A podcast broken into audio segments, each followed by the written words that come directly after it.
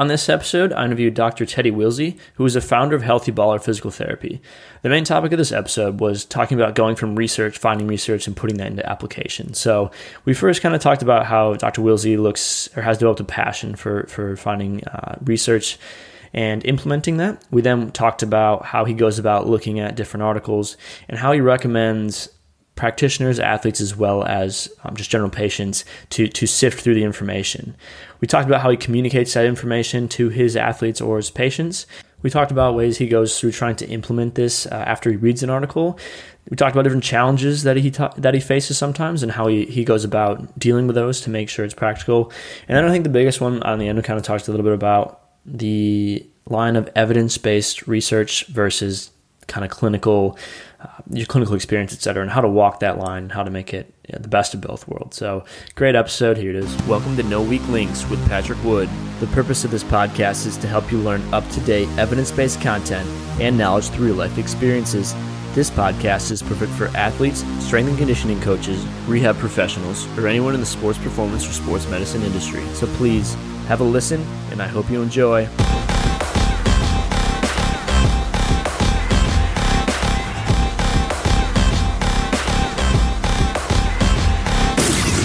Welcome to No Weak Links. I'm your host, Patrick Wood, and today I have on Dr. Teddy Willsey, who is the founder of Healthy Baller Physical Therapy. So thank you very much for being on. Really appreciate it. Uh, if you just want to start off and, and, tell us a little bit about yourself, the back, your background, um, kind of how you got in the position is in you're in today, and we can kind of go from there. Yeah, absolutely. Thanks so much for having me, Patrick. Uh, just a little bit about kind of my background. I started off in this field as a strength and conditioning coach and I was fortunate enough to go through my physical therapy or my physio education with kind of that that context of strength conditioning as the background. And um, you know what I've done over the past uh, five years with founding this physical therapy practice is really tried to bring strength conditioning concepts and also concepts of, of you know emergent research and evidence-based practice to physical therapy because I think uh, so often uh, physios tend to kind of mail it in or or they don't. There's they they don't necessarily serve our athlete athletic population as well as we could. And so uh, you know my background starting strength conditioning then going back to school for physical therapy was my goal throughout this entire time was really to kind of blend those two um, those two disciplines and use the tools of a strength and conditioning coach with the application and critical thinking mindset of a physical therapist yeah, yeah, great. And then maybe even expand a little bit about um, how you taking that and then starting up Healthy Baller and the, and the idea behind that within the U.S. as well. Yeah, so uh, the setup of our practice, we are located, uh, we have uh, two locations and we're in uh, Sports Performance Gym. And really what happened was uh, five years ago, I approached a friend of mine who I've been, uh, we've been friends for seven or eight years at the time. And I, and he had just started Healthy Baller and uh, he's a former uh, professional strength conditioning coach on the uh, in professional sports setting in the NFL and NBA, and uh, a guy who's pretty well accomplished in the field.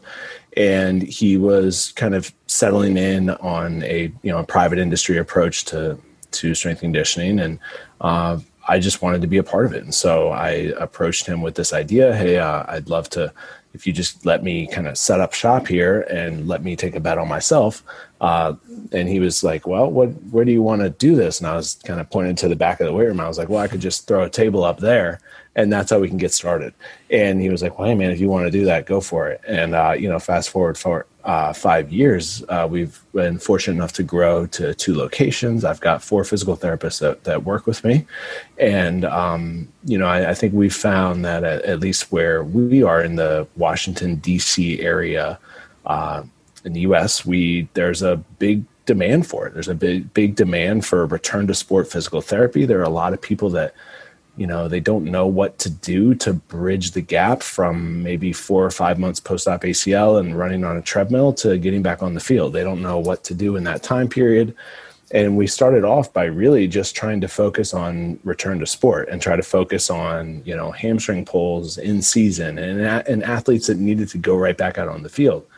But what it's grown into is we're seeing like acute care type of patients you know we're seeing them from the post-operative period all the way through. We've developed relationships with some physicians in the area who are happy to send us their patients because we're communicative with them, we're evidence based, and we're and we're getting good results and outcomes. And so, uh, you know, much to my surprise, um, we've, I mean, you know, I was confident in what we did, but I don't know if I w- could have expected this. But we've been fortunate just to grow and to uh, really spread through through word of mouth. And I think, you know, the average physio consumer is uh, is more aware of what's out there than they were five or ten years ago, thanks mm-hmm. to uh, social media and and a lot of other things out there. And so we've been able to take advantage of all of those trends, trends in fitness. You know, it's fitness is cooler than it was 10 years so all of these things yeah no that's that's great and i think uh, like I said initially, even talking about combining the strength conditioning with physical therapy, uh, it's kind of one of the goals of this podcast as well to kind of help spread the, that combination and the knowledge in both of those aspects. Um, so, we're going to kind of, I think, dive in maybe to the, the beginning of all this of how you start to, I guess, reason and, and take the research and, and develop finding out the research of what what's good, what's bad, how do you look at it, and then transferring that and applying it and making it practical. So again, that's going to be kind of our main topic today. So maybe just first talk a little bit about how you got into trying to be evidence based, why you wanted to be evidence based, the importance of it, um, and then how you kind of will move into how you stay up to date with the literature and so on. Yeah, yeah. So, you know, I I found that when I was in physical therapy school, I just enjoyed reading papers. I kind of liked breaking down the strength of a paper, thinking about what was behind it. And it, I found it interesting that there was this like human aspect to research because a lot of times we think of research as a very mechanical or uh, science driven thing, and we, we forget that there's humans behind it. And so I, I found it exciting to just look at okay, this paper tells us maybe the takeaways from it aren't that great, but we learned this from it and, and seeing the imperfections and, you know, science is a constant practice where we're never we're, we're never arriving at one true answer. We're, we're constantly evolving and changing and changing our minds a lot too. And so I just, I found like that whole process to be pretty interesting. And I was fortunate to have a, a professor who was pretty influential in that too. And, you know, we had our journal club and PT school, and, and I'm sure a lot of physio students are involved in that sort of thing as an extracurricular activity.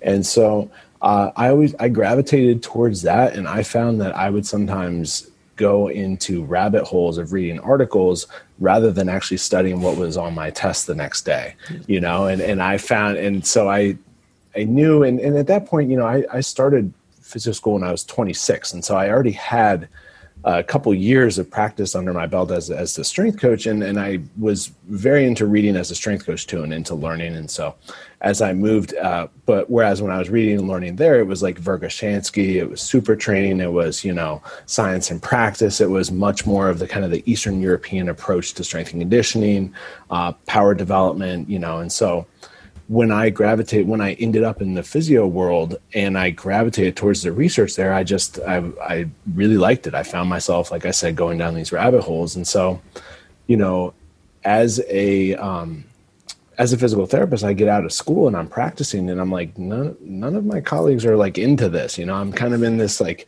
average standard clinic where the only conversation you ever have with your colleague is about like what the next what the restaurant is that they should go to or or what what they're watching on Netflix. You know, you're not there's nobody nobody was really like passionate about the actual practice and what they were doing, and so um, you know when I went to start my own practice and then was able to grow and, and hire somebody, I just resolved to to make research such a big part of what we did and, and reading research and not just boring stuff, but finding papers about return to sport, finding papers that were helpful, finding papers that have practical application, you know, and, and that's not always easy, but it's uh, right there's always these systematic reviews out there that, that everything kind of regresses to the norm and, and you read the paper and you're like i don't even know what all of these statistical analyses are.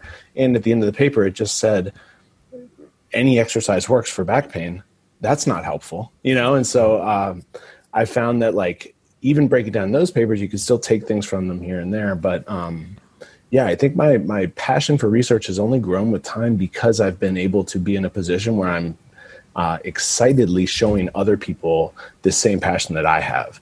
You know and so uh, we we are a, um, a facility that takes on students we've had five going on six full-time students in clinical rotations uh, with us we we believe very strongly in education and on paying it forward and that's the best way to make this profession grow and so uh, you know between being a mentor to the people that i hire being a, a a teacher to the students that we bring on. I and and then some of the work that I do with Physio Network and the the monthly research reviews I do with them, um, I just find myself constantly immersed in in literature. Yeah, no, I think yeah, like those are great points. And then with the um, maybe that's obviously something that's going to be setting you apart from from other people, as as you mentioned, you've you've grown and so on. And you mentioned practices before where it was more of just you know talking about Netflix or what are you doing on the weekend, etc. Whereas um, you guys try to stay immersed in the in the in education and keep growing to get results as well as um, stay up to date with everything. And we um, still we still like to have fun and joke around, and you know, but yeah. um, but I, I think that when you're in this profession and people are coming to us lost, people are coming to us looking for answers and hope, and we can have such a profound impact on their lives uh, that it's irresponsible of us to not try to be the best practitioner, practitioners that we can. Yeah, hundred uh, percent. I guess uh, moving to the next thing it's important we've kind of mentioned and, and it's important to, to do this. How do you go about saying finding papers sifting through deciding what to read? Because obviously even if um, whether that's a patient or an athlete or sorry a patient athlete or a, a practitioner you know it's it's there's a lot out there. So what's your advice? I mean maybe we'll talk about how you do it and then we can go into how you t- ask other people or tell other people to kind of look through it yeah, so you know, I I think the very first thing that I typically do is just kind of go to the British Journal of Sports Medicine, Journal of Orthopedic Sports Physical Therapy, JOS PT, and some of these major journals, and and I'm just looking at what's come out recently. You know, just like you might go to a website and see a blog and and or a popular blog that you like to read and see what's new, you can do the same thing on a lot of these websites. And so journals are much more accessible for the digital age than maybe they were five or 10 years ago. Uh, and you know, typically once you do that, you are gonna and you or you go to PubMed, you're gonna get linked to you know, hey, you like this, you might like that too. You know, just like on Amazon where you end up looking at extension cords for 20 minutes because you looked at one extension cord. You know, so instead of uh, shopping for extension cords, I'm shopping for you know papers on hamstrings. And next thing you know, I've got six different papers on return to sport ideas and criteria, and we can start to use that to to put together our, our own ideas and apply to our own patients. And so I find that it, it really does kind of beget itself. Once you start looking at papers, you can get led to other ones. And um, over time, you also get to know a lot of the, um, not a lot, but some of the more commonly seen authors that are doing a lot of great work on tendinopathy, on ACL rehab, on different soft tissue injuries. And so you can just kind of go and look at those authors, uh, you know, bodies of works too, body of work. Um, you know, and there's also, I think that, uh, like for Physio Network, for example, we're always trying to do new papers. That's that's what we do. Yeah, I'm never doing a paper that's more than a month old because that's we've established that that kind of precedent, and we have 12 papers every month. Um, but there's still a lot to be taken from old papers. So you don't need to always look at papers that came out in 2021 you know? And and sometimes you might find that uh, a, an older paper has been updated a little bit or it might be used in a newer review but you can typically find that through the link through the link process in pubmed below each paper. So uh, it really just takes a you know you got to kind of just get lost in it a little bit. You're not it's not so easy as just having them all easily delivered to your inbox. Um, they're also like qxmd is a really popular app that people use quite a bit uh, to find papers and organize them. So there's a, there are also some other options from that standpoint. I've never, um, I have not consistently used an app for them, but uh, I feel like I have enough already. but um, yeah, I know that that's something that people do use quite a bit too. Yeah, and when you when you approach these, do you recommend or do you when do you go in with you know this is something I want to look into, or sometimes you just look straight up, look at the the general site, see what's new, and go from there. Do you have a recommendation on one of those, um, or or either one, just depending on the situation? I would say that going into it with a purpose is probably the most effective way to do it. And so, you know, I've I've had the um, opportunity to speak to some different groups and and teach on some concepts over the years in more of a public setting as well. And when I'm putting together my coursework for that or putting together slides, that's when I'm really doing those deep dives where I've pulled, you know, 25 articles on on adductor injuries or or whatever it may be. And so, I for me personally, I I in my process, I feel like really looking into one topic at a time is probably going to yield a better result and understanding of that topic than just saying, "Oh, I want to see what's new out there," you know. And so, uh, I think there's this common uh, adage of like keeping up with the research and how that can be like a really challenging thing, and it absolutely is. I'm not reading every paper every month, but if you're just doing deep dives into topics that are specific to your patient population, uh, I think that that is enough. And mm-hmm. over time, if you continue to do that, you will learn a lot about those those commonly occurring pathologies in your practice. Yeah. Okay. So for pr- practitioners, recommendation is kind of go in deep dives in different topics and, and become kind of more of um, as much of an expert as you can on that topic. And then once you have those, it's easier to update as you go along. Plus, then you can just continually grow those deep dives and become more well rounded specifically to your patient population. Yeah. Okay. Uh, and then, so obviously that's really specific towards practitioners or people you know that that have this. People that you know come to you obviously you're not probably going to you're not going to expect them to go in and read all these papers or athletes and so on. So are there things you recommend for them? Because obviously you know the most popular thing is probably just going to be a google search looking up this looking up that and obviously there's probably there's not there's a lot of information out there that you know isn't isn't what you're probably telling people. So how do you approach that and how do you recommend athletes so on to, to research it um, or do you just not and say listen you know kind of listen to me or what, what are your how do you go about that?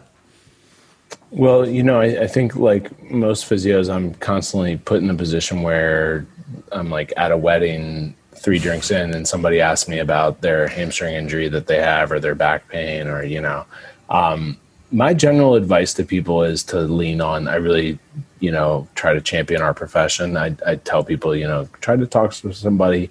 But i i say that with the preface of try to find somebody that is going to be appropriate for you and somebody that is a good fit for you. Uh, because i think that so often you know they're there are physios out there that will they're happy to see anybody but they might not be able to help you really reach your goals so if i'm talking to somebody that's my age and they are trying to still perform at a high level now and then you know uh, even if they're a weekend warrior they might not be well suited if the rest of that physio schedule that day is knee replacements hip replacements and sciatica you know they might not get what they want out of that out of that rehabilitation experience. And so I I tell people try to try to find fit you that is a good match for your goals. Um, you know, if it's somebody that I think can handle or digest or is interested in evidence based information that can be that is uh, targeted enough toward a, a layperson that it would be helpful for them, I, I will suggest some some resources. You know, potentially but um, I will sometimes point them to my own Instagram if it's if they're just looking for a, a few stretches or exercises.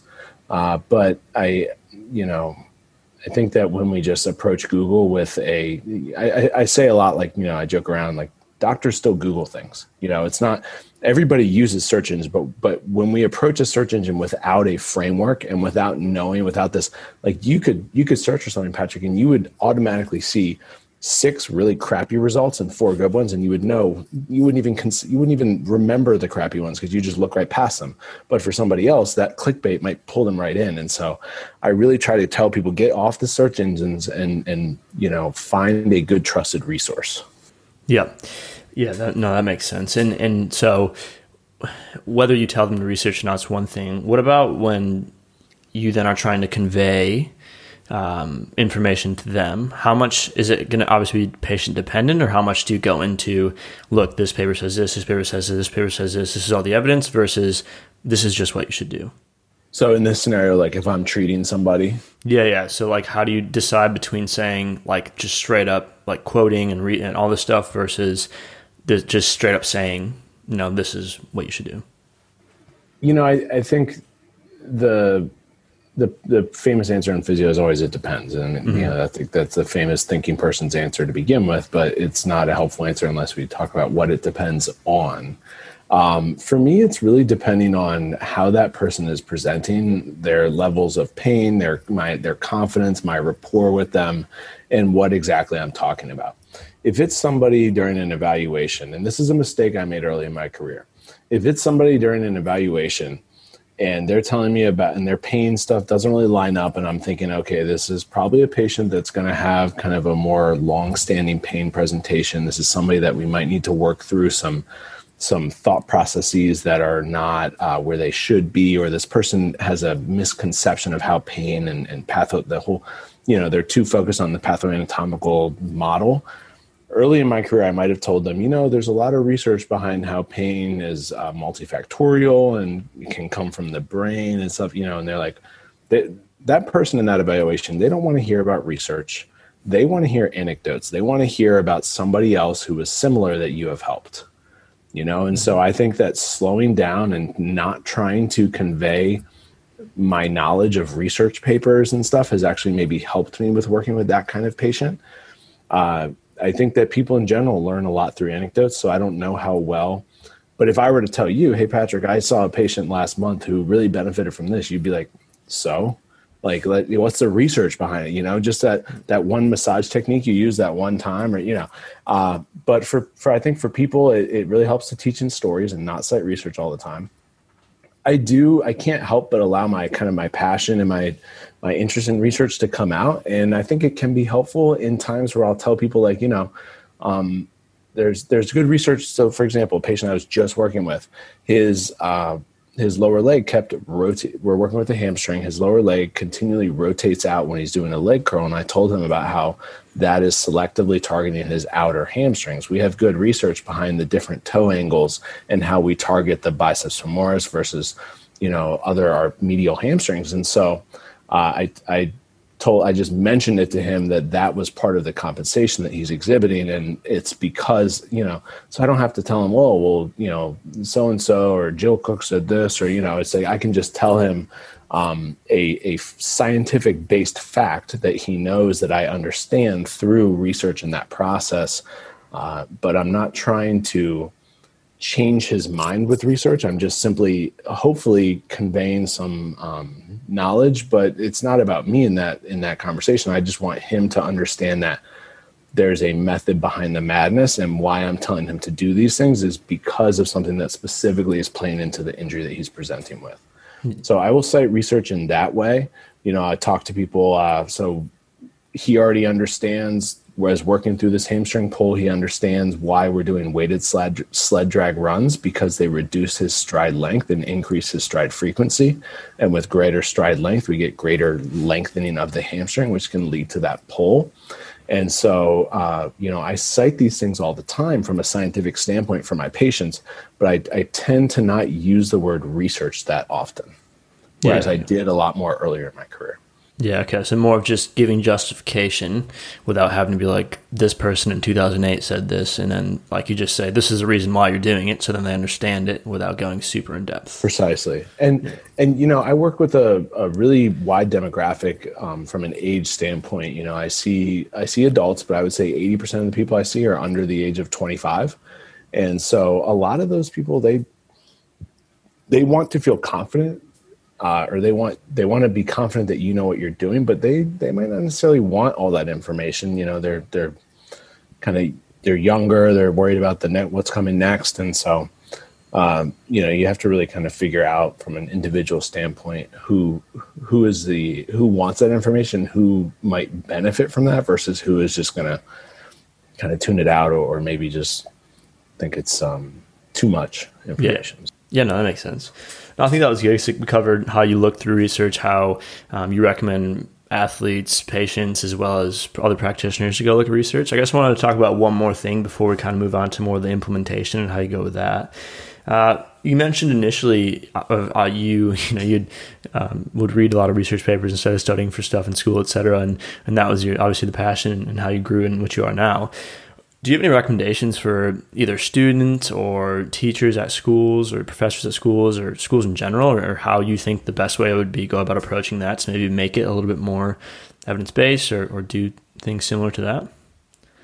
Uh, you know, for me, I'll I'll give the recommendation from my from my niche and from my kind of area of expertise that I've uh, really been working on developing, and it's, you know, I think that uh, as I mentioned earlier in the podcast, athlete athletes are grossly underserved in the physio community and i think that a lot of physical therapists uh, don't quite know what to do with them or how to challenge them and they have very much a kind of a we call it cya medicine to cover your ass you know and they, they don't want to push them but in order to help somebody return to sport you have to. And so i just wish that at least from my personal experience and a lot of experiences that i'm um, I'm privy to and other students that reach out to me and tell me these things, I, I think that uh, the physical therapy curriculum should have a little bit of a specific emphasis on sports that it does not have. I'm fully aware and I really appreciate the fact that physical therapy is such a wide and varied job. You know, some people are helping uh, individuals after strokes and spinal cord injuries. We're helping people get up out of bed in the hospital. We're helping people from all walks of life, from all levels of function, all ages. Uh, but the the athlete is a there's a lot of people and there's only it's only increasing as as you know that that kind of age of athleticism is widening and you have athletes competing into their 40s and you have weekend warriors i just think that um, that there should be a little bit more education in that area. And i think that there should also be more education in the importance of the psychology of pain you know uh, if we want to call it pain science. But some of the ideas behind how uh, impactful our words can be and how helpful it can be uh, to to patients to just kind of validate their experiences and to sit down and listen and to not be that kind of that brash healthcare provider that just tells them, oh well, you can't do this anymore. You know, so um, I think that uh, curriculums could use a little bit both, a little bit more of both of those. Um, it's such a broad field. You know, I, I, think eventually there's probably branches of, or at least in the U.S. system, I think that we probably need residencies and more specific branches of physical therapy. Uh, but you know, that's where we are right now. Yeah, yeah, no, yeah, I agree with that. That makes sense. I guess moving into that, like I said, implementation. So after you read, after you read an article, uh, do you go through any processes in determining, okay, yep, I like this, I'm going to use it and if so, do you test it out beforehand? Do you, you know, how do you go about all that before? So, like I said, from paper to, to putting it into practice, what are your steps to go through to make sure, um, yeah, you like it? Yeah, yeah. So, um, I'll give you an example of a couple different articles that we've looked at recently, just in our our our staff meetings that we have with, with uh, Healthy Baller PT. Um, we looked at a return to sport article on Bankart repairs recently, and they had a specific testing battery and so we went through and we did the testing battery ourselves in our meeting and, you know, felt we experienced uh, how challenging it was, what a norm might be, for example, for that seated shot put throw. The seated six pound, or I, I think we used a three kilogram uh, mini medicine ball seated shot put. You get your back pressed against the wall. We we we used our inline dynamometer and tested external rotation strength at 90 90 and and zero degrees of abduction and and 45 degree, you know, we, so we tested those different things and, and we, we did it with the goal of being more comfortable implementing what we found in that research paper. Right. Or, or more recently, we, we looked at an adductor return to sport test and uh, we got into this kind of side conversation about the idea of testing soft tissue injuries with maximal length plus maximal tension. So for the adductor, you pull somebody's leg you all the way into abduction and have them pull down, where you do like a longer length Copenhagen where they're in abduction, then they're holding themselves up in that Copenhagen plank. Uh, you know, and and we took turns kind of feeling those different exercises ourselves, and then we also started to talk about pelvic positioning and pelvic rotation and how that can affect the length of the adductor and the the volitional contraction of the adductor. Um, you know, we we try to and, and this is something that i think is easier done with a small group of people that are all kind of engaged on these topics but we try to take these papers that have actionable things in them and put those into practice. And, um, you know, I'm responsible for structuring these meetings with my staff. And so, um, if there's a paper that doesn't have as much actionable stuff, we can still talk about some of our cases or our patients and go over some things that we we like to do with them or just talk about different curious presentations we've seen you know and so um, we we try to put those i try to find like i was saying earlier I try to find papers that have actionable items in them but sometimes good papers don't and that's just part of research and then yeah we we i think that you know taking a hands-on approach and and just like we did in, in school with our labs i think is such an important part of what we do uh, I strongly believe in that in terms of like training, and uh, I would never hire a physical therapist that didn't like to work out themselves. You know, uh, that's I hope that's not workplace discrimination, but uh, I think that we we truly have to, you know, understand the tools that we have at our disposal and know how to use them in order to best apply them. And so, uh, yeah, I, I I love trying to put that research stuff, uh, the, those research you know things that we can get from papers into practice as much as possible. Yeah okay. So when before you do that do you do you go through like do you do a quick screen of the article? And is there anything you know we you could obviously dive into how you really would break down a paper et cetera and all this is bad and this is good. But is there any general things you just look for that that you say like oh this makes this paper that I, that I might want to look at it further and then try it out? Like I say we don't have to go super in depth because obviously you can critique a paper a lot but just some general things you would look for? Yeah a couple one big thing I'm looking at is, you know, so let's say, excuse me, let's say it's a randomized controlled trial. So it's going to be a smaller number of participants. You're not going to get thousands of participants for something like that, but it's a trial that that has an intervention or has some sort of test they're looking at. Um, I'm looking at the the demographic of the patient population you know if i'm it's not going to be help this is common sense but you'd be surprised how often you get through a paper and you don't realize it's not going to be helpful for me as a practitioner to look at uh, a paper about how well people do with conservative care for rotator cuff tears if i realize that that paper was on people aged 50 and up because that's the mm-hmm. primary demographic that's going to experience those those uh, atraumatic rotator cuff tears that respond well to conservative care. So it's really important to look at the demographic and the population that they're studying to make sure that that lines up with what you're doing from a practice standpoint. If you are not in as specialized of a practice as we are here, then maybe that's not as important, but it's still it's still helpful to consider. You know, um, I'm also looking at the type of paper that that it is and you know, I generally, like I mentioned earlier, systematic reviews. They look at a lot of different papers. They have very large participant numbers altogether once you add up all the participants from the different papers. And when you start to, this is just the way statistics work, things regress back to the norm when you go into this wide law of averages. And so, for a systematic review, you cannot expect to have really strong specific takeaways from papers. And so I know that going into it, and I'm not expecting that systematic review to change the way I'm practicing on Monday. You know, and so uh, I'm I will look for different types of papers based on how I want this the experience of reading the paper and what I get from it to be. Yeah, okay. So systematic reviews too, you'd look as it more of a, a general review and then look into more of the papers depending upon what the findings weren't if you're interested in. Yeah, and you know, so often systematic reviews are, are part of their purpose is to uh, kind of remind us that a lot of different things work and that things do do regress to the norm. And the you know the example I gave of low back pain and exercise, we've seen so often that people don't respond to core activation specific low back exercises or they don't right? But but i think it's still important on an individual level to start to understand the indications for who might be a better candidate for that type of exercise because we have to do something with people. We can't just sit them there for an hour and tell them that their disease will have an you know oh it'll just it'll have a normal course and it'll most likely be over in 10 to 12 weeks. And you know we have to do something with these people when they come in to see us and so uh, you might not get that actionable information of what to do from the systematic review, but it should the systematic review should give you this idea of like, okay, there's a lot of different things that I can do.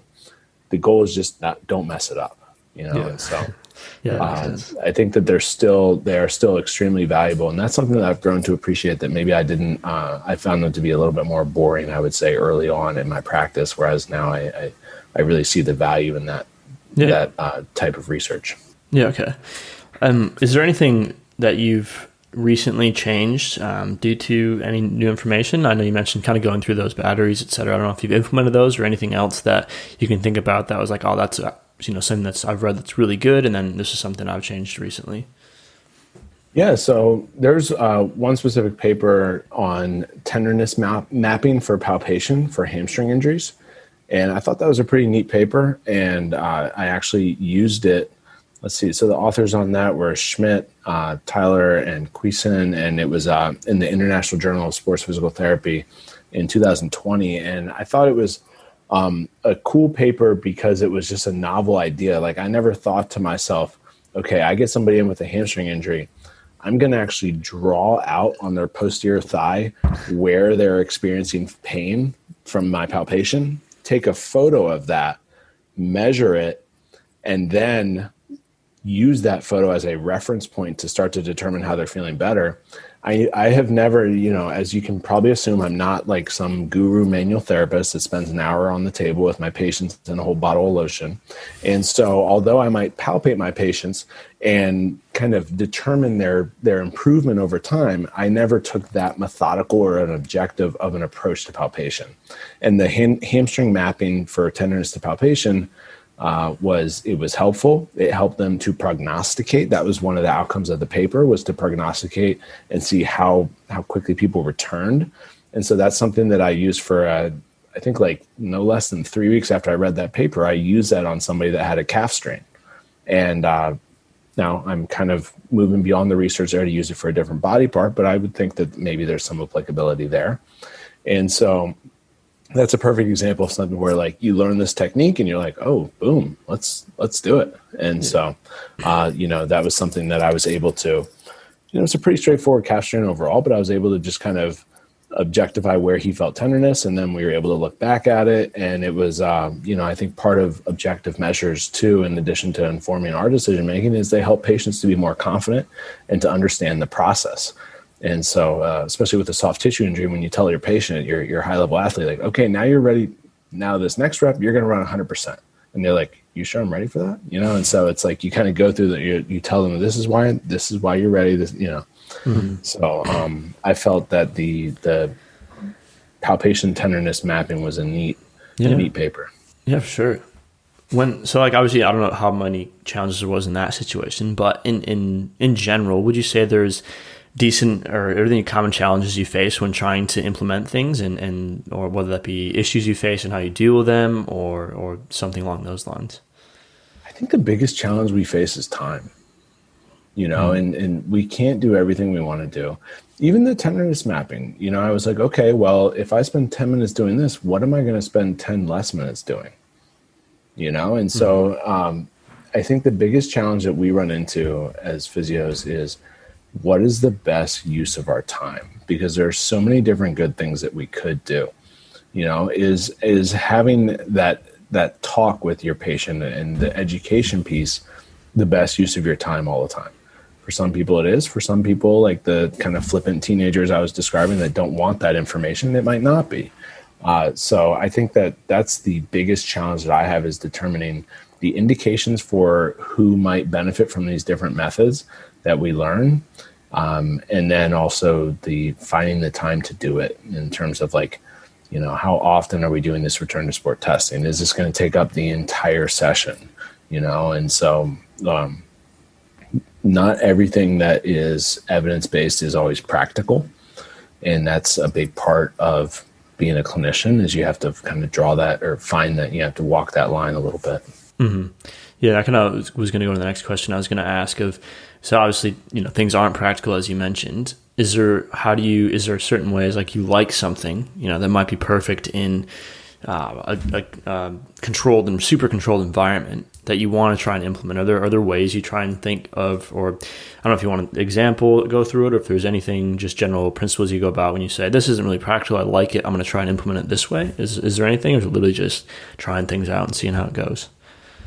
Well, you know, we always test things out, and so and we and we're always trying something with ourselves and ensuring that we kind of have a process for it before we go to our patients. And so, um, the example would be when we started using inline dynamometry to a greater extent, uh, and also when we started using force plates for ACL return to sport testing.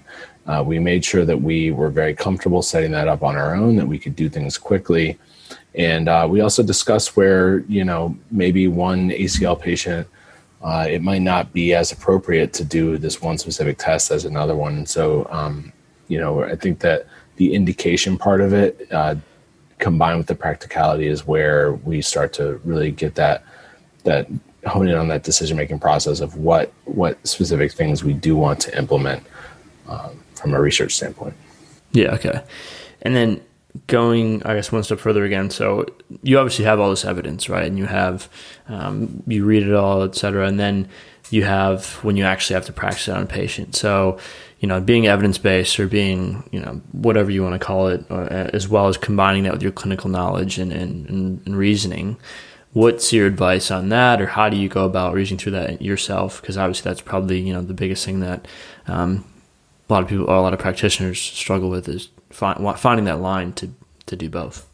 Yeah, yeah. You know, I think that um, there's so much value in a world outside of research, and I think that if you're a, let's say you're a young practitioner, you don't have a deep, rich background in exercise, uh, you don't know a ton about strength and conditioning you want to work with active people, you need to go outside of research. You need to just learn from strength and conditioning coaches. You need to learn from other exercise disciplines. You need to, uh, you know, maybe even learn from like sport coaches and learn drills. And, and you know, I think that there's um, so much to be had outside of research and if we get too bogged down with that systematic review idea of nothing we're doing works, but everything we do works, and we and we aren't focused on the actual practical aspects of, of practice, uh, I think that it can kind of slow down or, or hold us up from helping as many people as possible.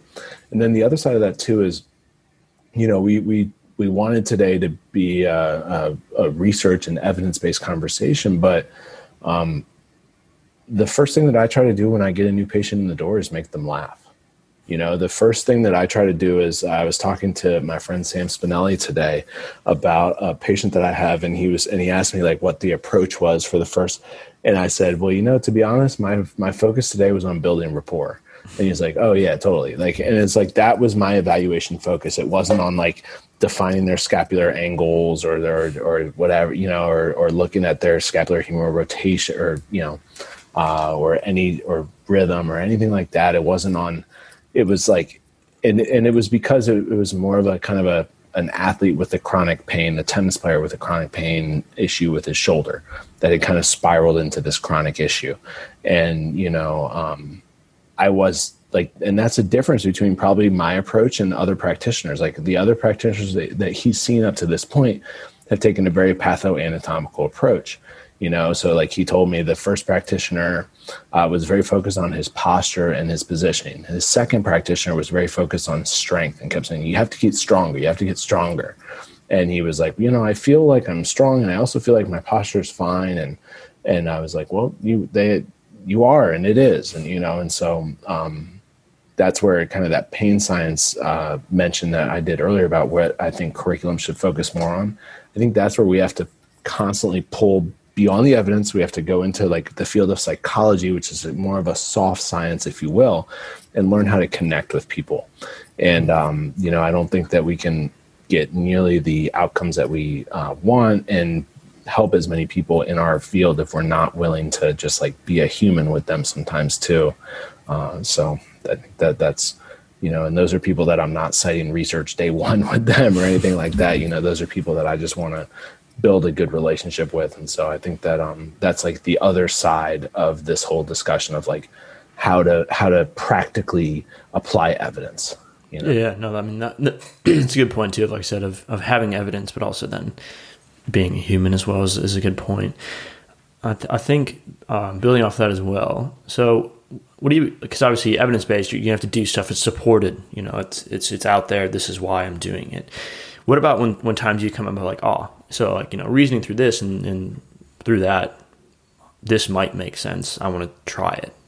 You know how do you go about that? Maybe being more of a researcher yourself and and doing you know evidence within your own self and your own practice. How do you go about that? Or do you always try and obviously try on you know yourself and other people first probably before going athletes or you know I, I think the difficult thing with that is kind of the premise of the question of the idea of like can we can we really say that if we do one if we do intervention a we're going to get outcome b versus you know was there something else at play and so I, I try. I mean, look, everybody does it. Everybody gives somebody a cue, and it makes them feel better. And they're like, "Yes, figured it out." You know, I got it. I just had to. It was that left inner hamstring, and that you know. But uh, like the PRI people, but like everybody's done. Everybody's given a cue, and their patients felt better. And you know, from the first time you ever told somebody to not have as much of a lordotic curve, and it made their back feel better, and you're like, "I got this figured out, man." You know, and so um, I try to I try to temper my own excitement from those things and I try to not allow those things to pull me completely in one direction or the other. And I try to still apply kind of, let's say I'm giving, let's say that example of giving somebody a cue, they feel better. I still try to apply variability to that person and not get too caught up on that one thing because I never want them to think that there's like one specific magical fix for them, whether it's, uh, you know, manual therapy or, or a needle or, uh, a BFR cuff or just the cue that I give them, I want them to kind of really feel like they have power. Uh, they have they they have control over their own bodies and they can feel these things out on their own. So, um, I don't know, and I know I'm not answering your question very well, but it's it's difficult for me to to kind of work on the premise of like experimenting with people because I think that's what we always do. You know, I think we're always experimenting with people, and it's um it's just what I've learned over time is to give things more time and to not let things pull me too far in one direction or the other. You know, yeah. so like if, if a patient comes in and they tell me they feel a little bit worse, let's say we're working with a pain patient, tell me they feel a little bit worse. I'm like, okay, cool. Well, you know, let's we'll let we think about what we did last time, and if they tell me they feel better, I do the same thing. All right, well, let's you know, like I'm I'm not. I try to not get too up or too down, and I try to kind of keep things going on the right path, and that's what brings me back to those systematic reviews of there are different things that we can do. They all kind of work, they all kind of don't work. And, you know, but generally people do continue to get better over time. Mm-hmm. And so, um, yeah, I, I, I think that that's something that can be tempting to do as a young clinician to, you know, uh, that's like strength coach 101. Like every strength coach has their own kind of like paradigm that they see everything through. And I'm, and I'm, I see it going that way for phys- physio sometimes, but I'm hopeful that we can have more and more critical thinkers that don't think that, you know, they figured out that one thing that helps all their patients, and, and that they don't that they don't think that they are no no I, I apologize uh, and and that they don't think that they are like ex- constantly experimenting because like that's yeah. yeah. Yeah, so I guess going back to when you, you said, you know, you are, you know, always kind of trying things out, would you relate that back to the fact of, you know, you know, the same thing, a paper is probably never going to be able to give you, you know, exactly real life. It's going to give you the best evidence at the moment. So even you're experimenting within using that paper and how you can use it in your own setting, which is obviously going to be different than how it was used there. So you say you kind of stay more towards papers as much um, as possible with minor tweaks to make it more applicable to you rather than go way off topic and try something completely different. Is that what you'd kind of summarize or not? Yeah, I would. So I, I mean, I definitely go like I don't have to like learn an exercise in a paper to yeah. to use it or anything, you know. And and so I would say that papers give me a framework and an idea yeah. of what I need to do. You know, from a anatomical or pathoanatomical standpoint, pa- papers tell me or tell us, you know, the the result we want from our loading, the way that we want tissue to respond, the physiological uh, adaptations that we want from these interventions that we do. And then the way in which we actually apply those interventions can be different depending on the individual, how they're presenting, how you know how they respond to to specific exercises. Like here's a perfect example, like the Jack Hickey paper from a couple years ago on pain free pain free versus pain threshold hamstring rehabilitation, and, and kind of open up this idea. Uh, we already had this idea that a little pain was okay from some of the Joe, Joe Cook research on on patellar tendinopathy and that idea that you can push into pain, it's okay. So especially for contractile tissue, so Jack Hickey and, and his colleagues were able to show that you know the the group that pushed into a four out of ten pain for hamstring rehab actually did better than the group that didn't at all. Now in that paper they had a specific protocol that they used. It was like a beautifully simple hamstring protocol. It was like you know RDLs to single leg RDLs, single like double bridge slide outs to single leg slide outs, and like one other exercise. And it was like super simple, but it worked it's like I don't have to use those specific exercises. You know, like those are all great exercises, but I can still use that framework of the pain, the mm. pain threshold, and the physiological information that I got from that paper is still informing my intervention, even if I'm using uh, totally different exercises that are much more sexy and Instagrammy. Yeah, no, yeah, that makes sense. That makes sense. Um, I guess one one last kind of bigger question here. Uh, if you want to go either principles or if you want to talk about papers or some general things that you're doing, I guess what what are two things, one S and C based more and one physio based more that um, you you really either use now or you think I think uh, I guess more direction of are commonly misunderstood and not obviously. Um, yeah, either misunderstood by athletes or practitioners. Two things that you think, um, I guess you'd want to share in each field, really quick. Yeah, yeah, yeah. So I, I think that in the physio world, there's a movement to just load it, and this move, this idea of like getting strong. And there's been some pushback from it. Like Jared Powell was part of a paper, uh, editorial in the British Journal of Sports Medicine, where they were looking at okay, but is strength actually the issue with shoulders? You know, oftentimes, and and it's not. But loading the loading the shoulder and helping somebody to achieve pain free movement has its value.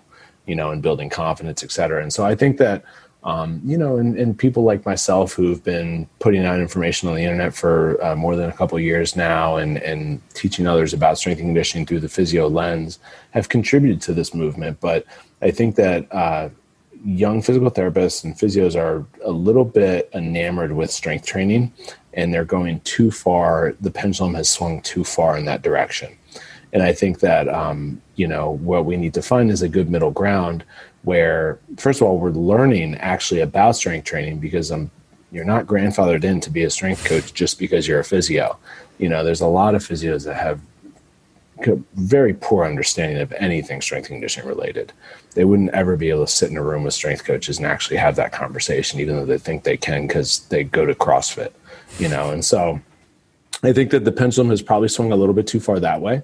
And we need to be, you know, like I've even had students where I'll ask them like, "What was your idea with that intervention?" and they have nothing beyond the explanation of, "Oh, I just wanted them to get stronger," whereas we're working on strength, and I'm like, "No, but there's so much more to it than that," you know. And so if we're going to start talking in those terms, we need to understand different types of speeds of strength, different different types of i mean this is simple stuff but different types of contractions what they do how those play over into sport how our functional performance testing for acls might um, be influenced by the different strength training interventions that we're doing. You know, they're they're the basis, their entire basis of understanding plyometrics is like, oh, contrast training. We'll just go do this and then that. You know, there needs so. I think that um, a lot of physios would be that want to they that they want if they want to live in this world, they need to learn it better, the strength and conditioning side of things. And then I think that for strength coaches and for the fitness world, uh, you know, and this applies to physio too, but everybody's getting too cute and creative. And it's like I was looking at my explore page yesterday and it's just like made me want to puke. It was just like I'm like, this is why I'm like not posting very much right now. Like it just like I was just like, what are these people doing? Like they, the, my entire explore page was full of these people doing these drills where they were like jumping in between four different circles and doing like half turns and like doing these like scissor kicks and like you know everything was just like looking really cool but like you could walk into like you know a training facility for uh, olympic level track and field athletes or sport athletes like soccer players football players and they would never be doing anything like this and it's like what what is this this is not sport specific training the the whole idea of sport specificity is completely overstated. You get your sport specific training from playing your sport, right? If you're if you're in a training facility like like mine here, you're not doing your sport. It shouldn't. You're just slowing down and, and distilling down and, and really kind of ruining the training stimulus by trying to be a a coach that you don't actually know how to coach that. And so, um, you know, I think that uh, a lot of these things are just influenced by the world that we live in, where there's like this kind of this constant turnover of uh, clickbait information. And um, you know, I try to not go too down too far down that cynical pathway. There's enough people that do that, but like that's I think that these are trends and kind of misconceptions that uh, I'm hopeful will be better understood uh, in due time. Yeah, no, I think yeah, those are two great points. And yeah, answer the question, answer the question perfectly. So, yeah, no, I think that was a good episode. Um, kind of like I said, summarizing how you sift through, how you implement, and then talking a little bit about um, some extra stuff in the end. So thank you very much for taking the time to be on. Uh, if you just want to share where, uh, obviously, you know, I know you guys put out a lot, of, or you put out a lot of information on Instagram. You're part of Physio Network, etc. If you just want to share a couple of, of those where people can follow you, um, get your information, and I'll put those in the show notes for you. Absolutely, yeah. Uh, Strength Coach Therapy is my Instagram, all one word, Strength Coach Therapy, and um, I also have an online training company where we provide evidence based education information, Citizen Athletics. And uh, we have a blog there at citizenathletics.com, and that's with uh, Sam Spinelli. And uh, Sam's an absolute stud in the field, too. So, uh, somebody you got to look up if you're not familiar with him. And um, yeah, I mean, I think that those are two good places to find the work that I'm doing online right now. Perfect. Well, thank you again very much for taking the time to be on. Thanks so much, Patrick. Thank you for listening to No Weak Links. If you'd enjoyed the show and would be able to leave a five star review on Apple Podcasts, that would be much appreciated as it would help the show reach more people. I also provide free strength and conditioning content and injury rehabilitation content on Instagram at Coach Patrick Wood, on my website, www.patrick-wood.com. All this information can be found in the show notes. Thanks for listening.